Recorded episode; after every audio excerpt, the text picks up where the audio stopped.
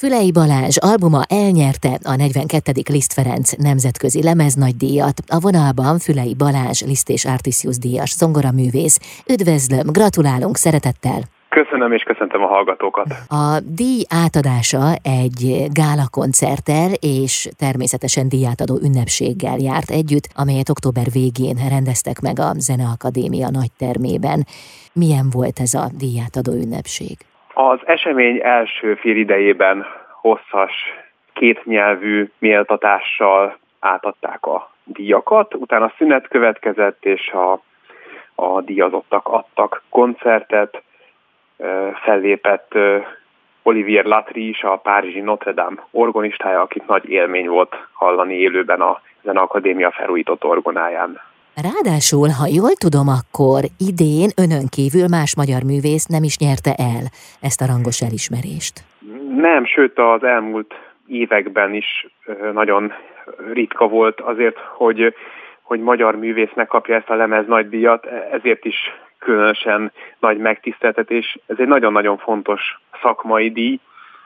Itt évente, jelen esetben két évente beküldött hanglemezek versenyeztek, amelyek Liszt műveit tartalmazzák részben vagy egészben, és ahogy a diádadon elmondta a zsűri elnöke, itt túl a hangzáson, a megvalósításon minden más paraméter is számít, a lemez tokja, külleme, a, az ismertető szöveg, nyilván ezek kisebb részt képeznek, tehát ami a legfontosabb az a hangzóanyag, de itt, itt, itt minden, minden számít, és nagyon nagy megtiszteltetés, hogy, hogy én egy élő koncertfelvétellel pályázhattam, ami, ami ritkaság, mert ma a stúdiófelvételek korát éljük, bármi módosítható, megváltoztatható, az élő koncertfelvétel az pedig egy, egy dokumentum, egy, egy, egy, egy élmény a pillanatban, a momentumban,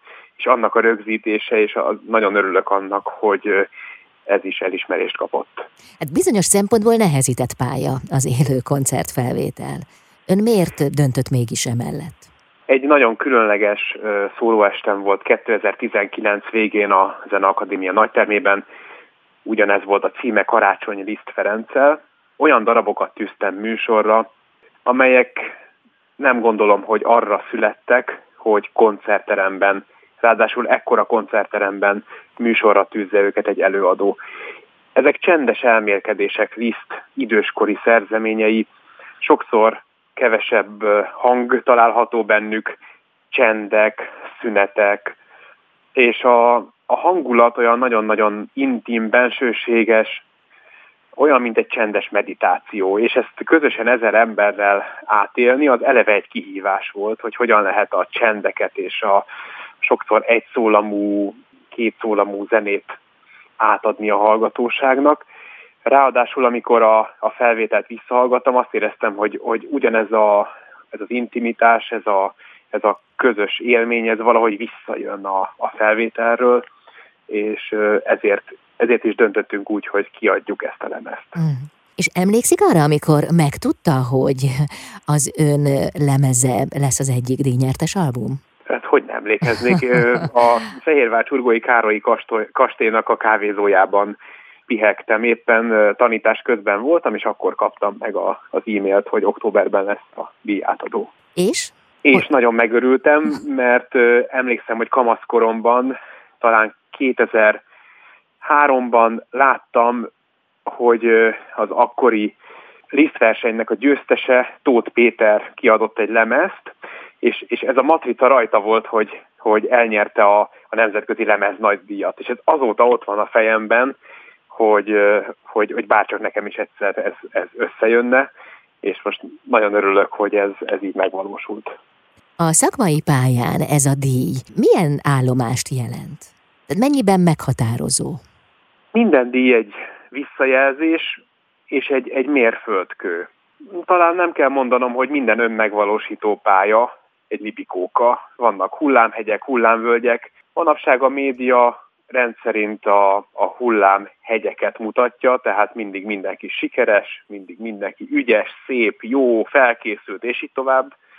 De minden, minden alkotó művészeti és előadó művészeti önmegvalósító pálya az, az természetszerűleg hullámzik. És amikor, amikor a, nem úgy jönnek a periódusok, ahogy az éppen, ahogy, ahogy az ember éppen tervezi, akkor egy-egy ilyen, egy-egy ilyen díj az megerősítő lehet abban, hogy újra fel kell állni, és újra el kell indulni az úton. További sok sikert kívánok, köszönöm szépen a beszélgetést. Én köszönöm, viszont hallásra. Fülei Balázs, zongoraművész volt a vendégem itt az Intermedzóban.